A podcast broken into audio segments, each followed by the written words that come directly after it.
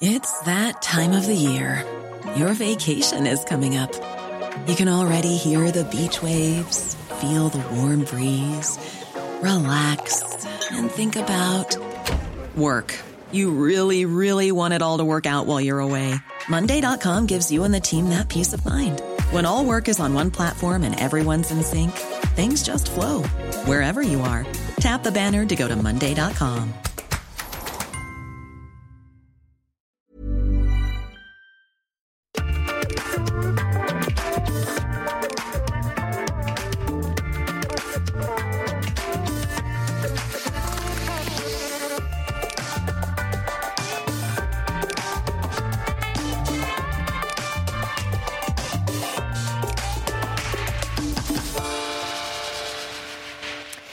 Notre invité est médecin. Pour être précise, il est neurologue, psychiatre, éthologue et je ne serais pas complète si je n'ajoutais pas qu'il est psychanalyste. Le fonctionnement de nos cerveaux, les mécanismes de notre moi, de notre surmoi, les névroses, les psychoses, tout cela n'a plus aucun secret pour lui. Prenez l'idée de résilience, par exemple, dont vous entendez beaucoup parler depuis quelques années. Eh bien, c'est lui qui l'a introduite en France et c'est un concept qui nous a donné à tous énormément d'espoir puisqu'il nous dit que même après un traumatisme fort, même après la pire des épreuves, nous pouvons rebondir, nous pouvons renaître, nous pouvons avancer. L'histoire s'écrit différemment, mais elle s'écrit quand même. Et il sait de quoi il parle, lui, enfant de la Shoah. Mais sommes-nous tous capables de résilience? Sommes-nous égaux devant cette idée? Avons-nous tous, comme par instinct animal, cette force qui nous permet de renaître de nos souffrances? Posons-lui toutes ces questions. Bienvenue dans un monde, un regard. Bienvenue, Boris Cyrulnik. Merci, Merci d'être avec nous ici au Sénat, dans le Dôme Tournon. Est-ce qu'on est tous capables de résilience? C'est une question que je me suis posée en préparant cet entretien, qui a l'air d'être un concept universel. Mais l'est-il vraiment? On est tous capables de résilience si on a un développement correct. Ce n'est pas le cas de tous. Mhm. Par exemple, les enfants qui ont été isolés précocement au cours des premiers mois et des premières années de la vie, euh, lorsqu'ils ont un trauma, ils en souffrent énormément et la résilience sera difficile. En revanche, s'ils ont un bon départ dans la vie, s'ils ont un malheur, ce qui n'est pas rare, la résilience sera facile parce que ces enfants ont acquis des facteurs de protection mhm. et dès qu'on leur tend la main, ils savent la saisir et on peut les aider facilement. Est-ce que j'ai bien défini la résilience dans mon introduction? Parce que le mot est un peu galvaudé, il est utilisé un peu à tort et à travers, on l'entend sur plein de sujets, plein de domaines. Est-ce que d'ailleurs ça vous agace un peu, vous qui l'avez introduit en France? Non, non, il est euh, utilisé dans plein de domaines différents, à bon escient. Mhm. Quand Darwin a introduit le concept d'évolution au XIXe siècle, ça parlait de l'évolution des mœurs, de l'évolution des forêts, de l'évolution des animaux, de l'évolution de l'anatomie. C'était des domaines totalement différents. Mhm. Et là, la résilience, c'est une nouvelle évolution. Donc, c'est l'évolution nouvelle des forêts après euh, un incendie, c'est l'évolution des mœurs après une guerre, c'est l'évolution d'une société. Donc non, non, c'est un mot qui s'applique dans différents domaines, mais qui est pertinent. Est-ce que c'est pas euh, une forme euh, d'instinct euh, animal, de survie psychologique? Parce que de toute façon, parfois l'épreuve est tellement lourde que s'il n'y a pas de résilience, on n'avance plus et on quitte ce monde. Alors s'il n'y a pas de résilience, on arrête son développement. En effet, on, est, on ne vit pas avant la mort. On est, il n'y a pas de vie psychique avant la mort. Alors le mot instinct, on a du mal en biologie avec ce mot, mhm. euh, parce que par exemple on parle d'instinct maternel. Or si on stresse une mère, euh, elle modifie ses comportements. Est-ce qu'on peut encore parler d'instinct? Si on fait ça, donc euh, si on modifie l'environnement, on modifie l'expression d'un chromosome. Est-ce qu'on peut encore parler d'instinct? Hmm, C'est un grand sujet, l'instinct maternel. En cas de traumatisme, vous dites que les deux mots-clés sont soutien et sens. Alors soutien d'abord, soutien de qui? De la société? Des proches? Alors soutien, euh, quand on fait des neuroimageries, comme on sait le faire maintenant, on se rend compte que quand il y a un trauma physique, le cerveau est bouleversé, mais quand il y a un trauma psychique, les hormones du stress sont tellement intenses et tellement importantes que le cerveau est éteint. Donc il ne marche pas, comme s'il y avait un trauma physique. Mhm. La première chose à faire, c'est de soutenir les gens, c'est-à-dire de les sécuriser c'est préverbal. C'est je suis là, on va attendre, une tasse de café, on va attendre, et quand le cerveau se remet à fonctionner, alors là, il faut donner sens à ce qui s'est passé. là, c'est le travail de la parole et c'est le travail de la relation. Mais le soutien, souvent, il est préverbal. Mais il y a des événements tellement traumatisants qu'il est difficile d'y donner un sens. Je pense aux parents qui perdent un enfant, par exemple. Comment donner du sens à un tel traumatisme Alors ça fait partie des traumas immenses. Hein. Beaucoup ne s'en remettent pas. Il n'y a pas de résilience. Mais si on les laisse seuls, on est sûr qu'il n'y aura pas de résilience. Mmh, mmh. Si on les soutient, on voit qu'un grand nombre de parents, même dans ces situations terrifiantes, mm. euh, un grand nombre de parents se remettent à vivre, mais bien sûr mm. pas comme avant. Et la résilience collective, vous dites qu'elle existe, qu'il y a une résilience de groupe. Comment fonctionne-t-elle et est-ce qu'elle fonctionne dans certains groupes et pas dans d'autres? Et quels sont les critères? Alors, euh, les sociologues travaillent beaucoup sur la résilience collective. Alors, euh, Michel Tousignan, avec qui on a la chance de travailler, qui est professeur à Montréal, mm. a trouvé euh, une tribu d'Indiens qui avait été chassée du Guatemala par un, dictateur. Mais les hasards de l'immigration font qu'une partie de la tribu a gardé ses rituels, a gardé sa langue, est restée près des frontières, et une autre tribu a été mise dans des camps anonymes qui sont le pire des accueils possibles. Mhm. Puis le, le, dictateur est tombé, ce qu'il a de mieux à faire, et quand les Indiens sont rentrés chez eux, ceux qui avaient gardé leur langue et leur tradition euh, ont refait une société, une cité qu'ils ont appelée Il y a eu très peu de syndromes psychotraumatiques, mhm. alors que ceux qui ont été mis dans des camps, là, il y a eu beaucoup de syndromes psychotraumatiques.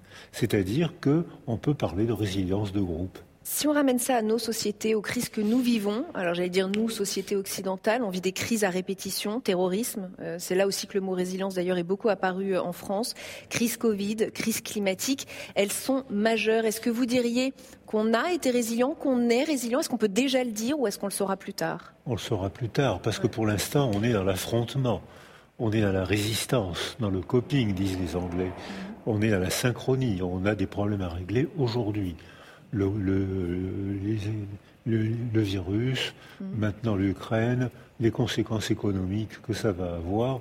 Donc c'est maintenant. Et selon les décisions qu'on va prendre maintenant, une grande partie d'entre nous reprendront un bon développement sans oublier les preuves qu'on est en train de subir. On parlera de résilience. Et certains, ceux qui ont été seuls, ceux qui avaient acquis des facteurs de vulnérabilité avant l'épreuve de ces dernières années, mhm. ceux qui ont été abandonnés, ceux-là auront du mal à reprendre un processus de résilience. Et là, on ne parlera pas, on parlera de syndrome psychotraumatique. Est-ce que le fait de croire en Dieu euh, aide à la résilience? Le fait de croire en un Dieu mhm. aide à la résilience. Euh, la spiritualité est un précieux facteur de protection. Mais la spiritualité, c'est ce qui caractérise la condition humaine, mhm. puisqu'on est capable, nous, êtres humains, de se représenter quelque chose, une entité impossible à percevoir, Dieu, ou on est capable de se représenter quelque chose d'impossible à percevoir après la, après la mort. Qu'est-ce qui se passe? Mhm. Donc on est dans la spiritualité métaphysique, alors que la religion est un déterminant très culturel. Si vous arrivez au monde en Égypte aujourd'hui, mm. vous avez une probabilité de devenir musulman bien plus grande que celle de devenir bouddhiste. Donc ça veut dire que la, religion est un facteur de, protection, la solidarité, mm. le sens donné à la vie, mm-hmm. c'est la mort qui donne sens à la vie. On n'a que 120 ans d'existence. Hein. C'est-à-dire qu'il euh, faut absolument qu'on vive pendant ces 120 ans, pas, pas, après. Donc la mort donne sens à la vie. Donc ça nous oblige à faire des efforts, à bien se socialiser, à, s'intéresser à la philosophie, aux œuvres d'art. La vie prend sens. Mmh. Le fait de, rêver, de se projeter, est-ce que là aussi ça aide à supporter un présent qui peut, qui peut être douloureux? Alors le, le refuge, la rêverie, c'est un facteur de, c'est une un facteur de protection, c'est un mécanisme de défense, disait Freud. Les enfants malheureux, les adultes malheureux, mhm. quand ils rêvent, je suis malheureux, je souffre, mais je rêve que plus tard je vais régler ce problème, je rêve que plus tard je vais faire un beau métier où, elle va revenir, où on va régler le problème. Alors le, refuge de la rêverie mhm. permet de moins souffrir. Mais il faut bien, à un moment, il faut bien se réveiller. Mm. Il faut bien se retrousser les manches et faire passer mm. une partie des rêves dans la réalité. S'il n'y a pas résilience, vous disiez tout à l'heure, il n'y a pas de vie, euh, mais est-ce qu'il peut y avoir développement de névrose, euh, je ne sais pas, de, TOC, des choses que, l'être humain va développer euh, parce qu'il n'aura pas été capable de résilience, justement? Est-ce que vous faites partie, par exemple, de ces médecins qui disent qu'il y a un lien entre l'apparition d'un cancer et une épreuve mal digérée, mal gérée, mal, mal vécue? Oui, je pense que si les, le mécanisme de répétition laisse les gens seuls, mmh. ils répètent l'horreur, ils ne pensent qu'à ça. Ils sont prisonniers du passé. Ils ne peuvent plus aimer, ils ne peuvent plus travailler, ils ne peuvent plus rire. Ils ne voient que l'horreur de ce qui leur est arrivé, ils ne pensent qu'à ça. Et ça leur revient la nuit, donc ils ne peuvent même pas récupérer la nuit. Ils mhm. sont prisonniers du passé. Alors là, il n'y a pas de résilience, c'est même l'opposé de la résilience. Et est-ce que le corps peut leur euh, éclater à la figure à cause de ça, justement? Ah ben, Quand on est prisonnier du passé, on sécrète les hormones, les hormones du stress. Les hormones du stress provoquent une usure des chromosomes. Non seulement ça peut provoquer une hypertension, le diabète, ce que mhm. ça provoque souvent. Mhm. Mais en plus, on, on, sait maintenant que les chromosomes sont usés, l'extrémité des chromosomes est usée par le stress, c'est-à-dire que l'espérance de vie diminue. Mhm. Alors, euh, ce stress-là, parfois il est flagrant, j'ai peur, euh, c'est nécessaire, on a besoin de stress, sinon on ne se sent pas vivre. Regardez les jeunes, ils, se mettent à l'épreuve tout le temps, ce qu'il faut faire d'ailleurs, et ça, ça, leur donne un sentiment d'existence. Mais si le stress est chronique, on ne le voit pas venir, on ne sait pas pourquoi on se sent pas bien, on dort mal, on est irritable, et les hormones du stress finissent, par user le cœur, les vaisseaux, tous les métabolismes et l'extrémité des chromosomes, et c'est pour ça qu'on voit que dans les quatre classes sociales difficiles, ou avec la précarité sociale, l'espérance de vie est très nettement inférieure à ceux qui arrivent à organiser une vie avec des épreuves euh, qu'ils recherchent, mais dont ils triomphent, les examens, le métier. Mm. Euh, Mais pourtant, vous admettrez qu'on est dans des sociétés et dans un pays où, euh, quand on a un problème de cœur de je ne sais quoi, on va nous traiter avec des médicaments, avec de la chimie, mais on ne va pas essayer d'aller traiter euh, ce qui peut justement générer ce stress. On est quand même dans des sociétés qui refusent ce lien entre l'esprit et le corps. Et pourtant, vous nous dites que c'est prouvé qu'il y a un lien très clair. Alors, on gère avec des médicaments parce que notre culture est dominée par la technologie. Mm. Et qu'on pense que la technologie va tout régler. Et quand quelqu'un est malheureux, on lui donne des médicaments. Or, les médicaments, certains médicaments peuvent permettre d'être moins malheureux en diminuant le stress, en, en stimulant le cerveau, mm. mais ça ne peut pas être le fond du problème. Le fond du problème, c'est de réorganiser une manière de vivre qui nous permette mm. de plus déprimer ou de ne plus être stressé. Et dans ce cas-là, c'est le sens, mm. c'est-à-dire la compréhension. Euh, si on est seul, on rumine, on ne comprend pas. On rumine, on répète si on rencontre quelqu'un, on se décentre de soi, il, elle, je dis elle parce que souvent les femmes, c'est des psychothérapeutes, c'est des femmes. Hein. Souvent.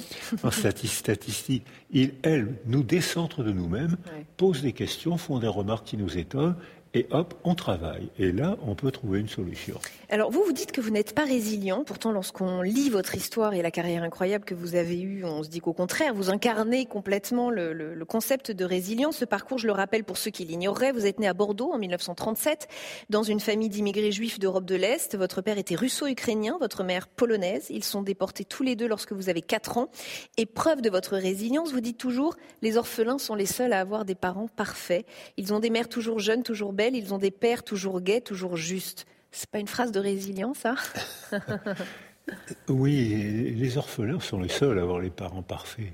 Hein, les, ceux qui ont, qui ont leurs parents, ben, ils ont des parents fatigués, ils ont des parents injustes, ils ont des parents qui ont autre chose à faire. Mm. Donc ça, c'est la vie. Mais c'est bien d'avoir des parents imparfaits, parce que ça nous oblige à apprendre la tolérance. Maman est fatiguée, elle a le droit d'être fatiguée de temps en temps aussi.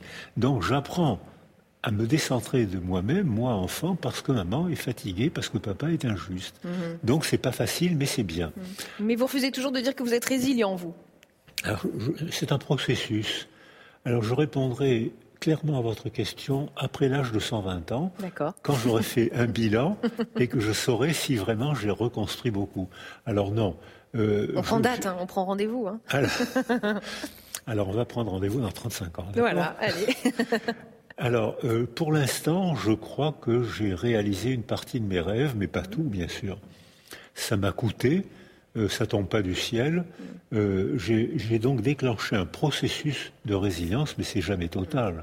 Mais c'est vrai pour tout le monde, ça blessé ou pas, traumatisé ou pas, on, on a besoin de rêves pour avoir une étoile du berger mmh. pour se diriger dans une direction.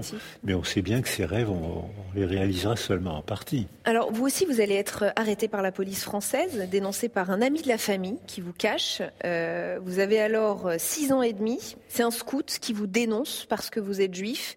C'était 300 euros de récompense quand on dénonçait un juif important, 50 euros euh, pour un enfant juif. Vous vous souvenez de cet homme qui vous a dénoncé? Vous lui en voulez? Vous avez été en colère? Oui, je sais qui c'est.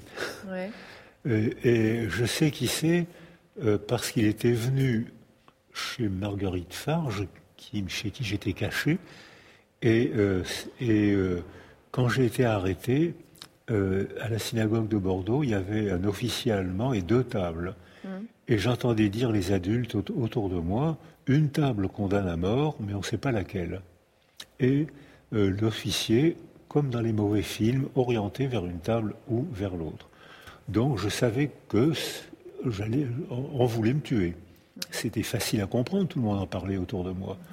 Et j'ai reconnu à ce moment-là, à une table, j'ai reconnu celui qui très probablement m'avait dénoncé. Et quand je l'ai reconnu, j'avais six ans et demi, donc je me suis précipité vers lui. Et quand il m'a vu, il a sursauté, la chaise est tombée et il est parti et c'est là que j'ai compris que c'était lui qui m'avait dénoncé. Alors vous, vous allez euh, vous enfuir hein, euh, de, cette prison, de, ce lieu où vous avez été emprisonné par, euh, par les Allemands et les Français. Et puis vous allez chercher à comprendre cette barbarie, la facette très sombre de l'être humain. C'est pour ça que vous vous tournez vers la psychiatrie, la psychologie, la psychanalyse et l'éthologie, qui est donc l'étude des comportements animaux. Est-ce que finalement vous l'avez comprise, cette barbarie? Oui, j'ai compris que je n'avais pas compris, ce qui est un grand progrès. C'est un début, disons. C'est-à-dire que non, quand on n'a pas de connaissances, on a des convictions. Mhm. Et quand on réfléchit, quand on cherche, on a deux, trois connaissances et on a des questions. Mhm. C'est la démarche scientifique. Mhm. On a plus de questions que de réponses. Alors non, j'ai cheminé. Je crois avoir compris vers où il fallait chercher. Et je crois qu'effectivement, ces tragédies sociales comme celles qu'on est en train de revivre actuellement avec l'Ukraine, hein, mhm. on est tous perdants avec ce qui se passe en Ukraine, tous, sur la planète entière. Mhm. Les Ukrainiens, les Russes, euh, dans les pays arabes, il commence déjà à y avoir de la famine, il n'y a plus de blé, et nous aussi, on va payer, tout le monde va payer. Mhm. Donc je pense que y a, parmi nous, il y a ceux qui, dans la petite enfance, au cours des mille premiers jours, avant la parole, ont acquis une estime de soi et ceux-là acceptent le doute. Ils acceptent de se, de remettre de se mettre en question. Ils acceptent de changer d'opinion. Donc on me dit ça, mais est-ce que c'est vrai? Je vais aller voir un tel qui va me dire autre chose. Donc là, il y a une démarche qui empêche de se soumettre à l'esprit totalitaire. En revanche, il y a des gens parmi nous qui, c'est 30% des enfants dans un pays en paix, c'est 60-70% des enfants dans un pays en guerre. Euh, qui ont acquis un attachement insécure. Ils ont peur de tout. Ils n'ont pas confiance en eux. Donc quand on est désorganisé, on donne le pouvoir à quelqu'un de nous sécuriser. Maman, hmm. qui est celle qui nous sécurise le plus, les jeunes pères qui maintenant se mettent à jouer aussi un rôle de père sécurisant. Ils participent à la petite enfance, alors qu'avant, les pères étaient chefs de famille, mais ils n'étaient jamais dans leur famille. C'est les femmes qui faisaient tout. Et eux, ils étaient chefs, mais ailleurs. Ils étaient souvent à la mine, à 15 heures par jour, au fond des mines. Mais ils n'étaient pas dans les familles. Et ceux-là, quand ils sont en désespoir, ils sont capables de donner tout le pouvoir à un dictateur qui les escroque. Et là, on est dans les récits totalitaires. Vous avez parlé de maman, de papa, de petite enfance. Vous me faites une transition parfaite pour ce document que j'ai à vous proposer. Vous n'allez peut-être pas le reconnaître tout de suite. C'est une archive, c'est une photo de François Billou, ancien ministre communiste de la Santé publique. C'est lui qui a créé les centres de PMI par ordonnance du 2 novembre 1945. PMI, je le dis pour les gens qui nous écoutent et qui ne le sauraient pas, c'est le sigle pour protection maternelle et infantile. Elles ont tendance à être un peu oubliées aujourd'hui, euh, en tout cas ces dernières années, mais elles ont été au départ euh, créées pour lutter contre la mortalité mortalité infantile. Aujourd'hui, elles ont une autre fonction d'accompagnement plutôt euh, des mamans et des papas. C'est une invention, c'est l'invention du siècle, les PMI, c'est une invention merveilleuse? Oui, c'est une invention merveilleuse, bien sûr. De même que la sécurité sociale a été inventée après la guerre par Ambroise Croizat et c'est De Gaulle qui a fourni les fonctionnaires pour en faire une institution. Mhm. Mais c'est ces gens-là qui ont, qui ont euh, créé la sécurité sociale, la PMI, qui métamorphose notre manière de vivre. Mhm. Une espérance de vie bien plus longue, un confort d'existence bien plus long, la possibilité de réaliser le plus qu'on peut de nos rêves. Donc merci, c'est vraiment une découverte merveilleuse. Mais jusqu'à la découverte de Simmelweis, prophylaxie de l'accouchement, 1861, mhm. L'espérance de vie des femmes était de 36 ans. Après 13 grossesses, 4 enfants arrivaient à l'âge adulte. C'est-à-dire que les femmes donnaient la vie, mouraient très jeunes, et quand elles donnaient la vie, un enfant sur deux mourait dans la première année.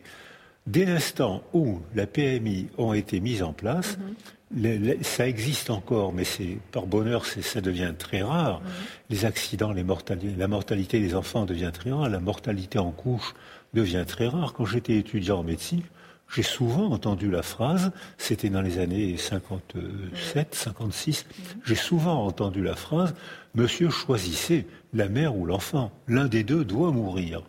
J'ai entendu cette phrase qu'on n'entend plus, que les jeunes n'entendent plus. Grâce à la PMI, grâce aux soins précoces. Ça veut dire que les, conditions très précoces modifient non seulement l'espérance de vie, mais la qualité de vie. Hmm.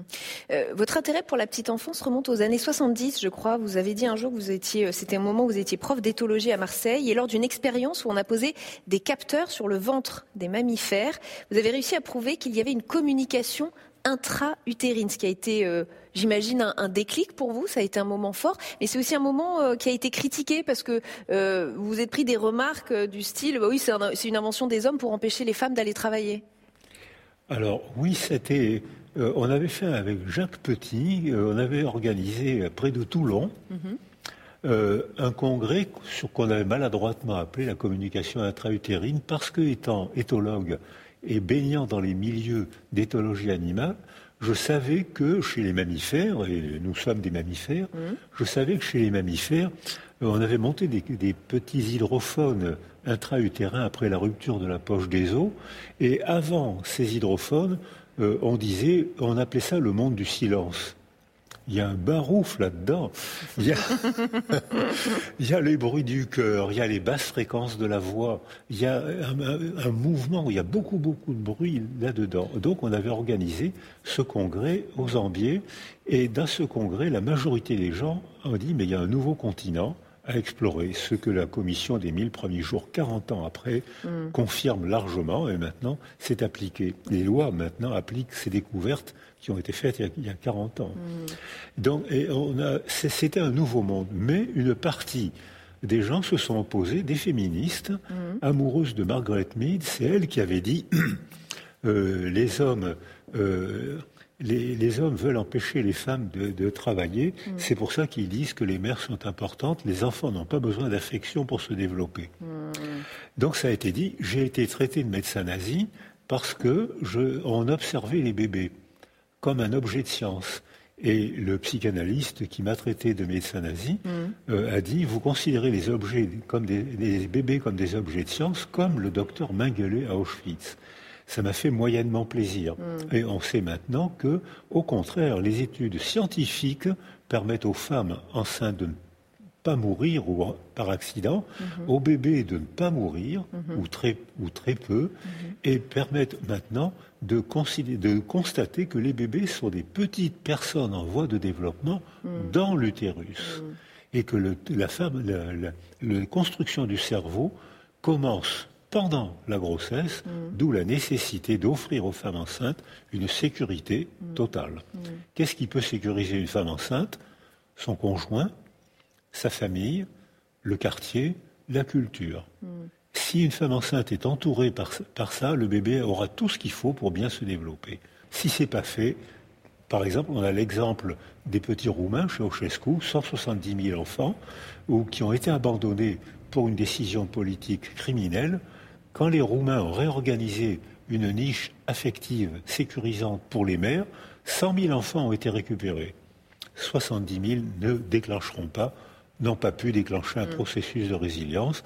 Parce que l'isolement avait été trop intense, trop précoce et trop durable.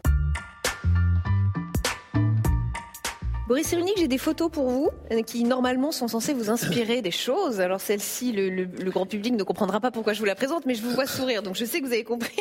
C'est une photo du personnage devenu mythique, Tarzan. Pourquoi je présente Tarzan? Parce que vous, avez dit que c'était votre héros quand vous étiez tout petit. Et oui, avec l'enfance euh, un peu particulière que j'ai eue, j'étais très faible, j'étais très maigre, très faible physiquement. Hmm. Et pendant la guerre et même après la guerre, on ne pouvait espérer s'en sortir que par les rapports de force. Et euh, quelqu'un qui n'était pas fort physiquement, moralement, socialement, ben, c'est encore vrai aujourd'hui d'ailleurs. Hein. Mhm. Mais c'est moins vrai aujourd'hui. Mais dans les années de guerre mhm. ou dans les années d'après-guerre, quelqu'un qui n'a aucune de ces trois forces a du mal à s'en sortir. Mhm. Donc je me disais, quand je serai grand, je serai musclé comme Tarzan, j'aurai un slip en peau de bête, comme Tarzan, j'aurai un couteau dans, ma ceinture et je serai totalement libre. Bon, vous avez été un peu le, Tarzan euh, de la petite enfance. Et euh, une autre photo?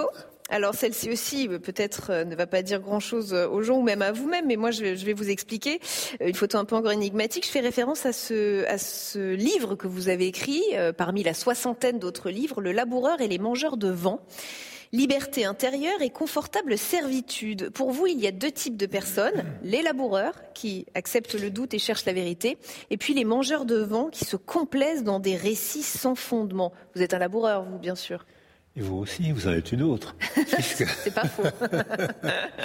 Parce que les laboureurs sont ceux qui ont une connaissance enracinée. C'est une phrase d'Anna Arendt. Mhm. C'est les, paysans, les pêcheurs, les mères de famille. Mhm. Elles ont une connaissance enracinée. Une mère de famille peut mettre au monde un enfant sans connaître l'embryologie. Elle peut élever un enfant sans rien connaître au métabolisme. Mhm. Elle sait ce qu'il faut lui donner, comme elle sait elle sent que, tiens, quelque chose ne va pas. Elle n'est pas médecin, elle n'est pas clinicienne, elle ne peut pas dire ce qui ne va pas, mais elle sait, elle sent que quelque chose ne va pas. Mm. C'est une connaissance de laboureur. Et ça, donc, c'est la connaissance enracinée. Et puis, il y a ce qu'on voit beaucoup de tout temps et qu'on voit réapparaître actuellement. On voit que parmi nous, il y a des gens qui ont une connaissance logique, mm-hmm. Cohérente, déductive et complètement délirante. Délirante, c'est pas forcément psychotique c'est des privatifs, l'ira, le sillon que la charrue trace sur le sol. C'est couper de la réalité sensible. Exemple de délire non psychotique, logique.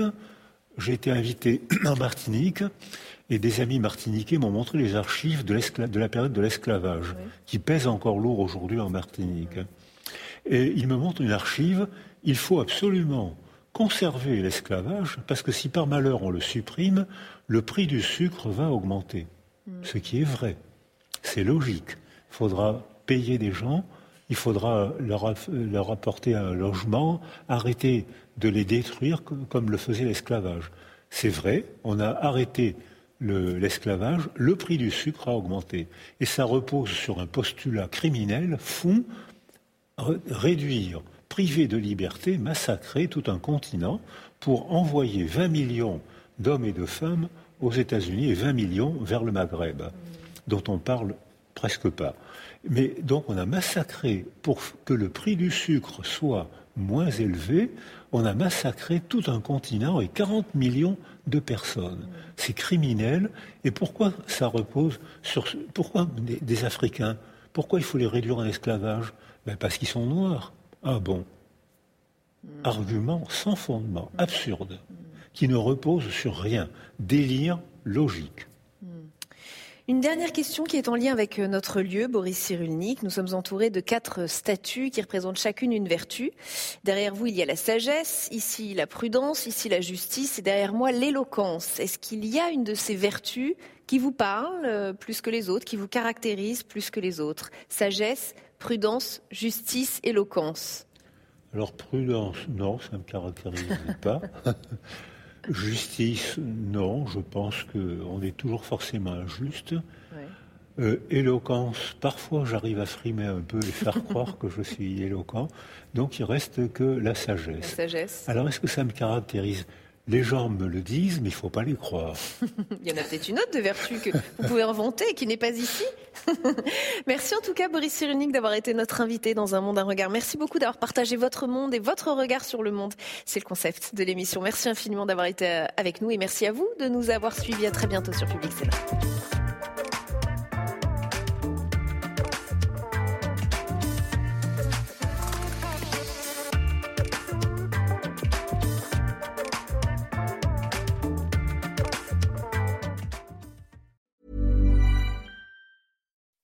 When you make decisions for your company, you look for the no-brainers. If you have a lot of mailing to do, stamps.com is the ultimate no-brainer. Use the stamps.com mobile app to mail everything you need to keep your business running with up to 89% off USPS and UPS. Make the same no-brainer decision as over 1 million other businesses with stamps.com. Use code PROGRAM for a special offer. That's stamps.com, code PROGRAM.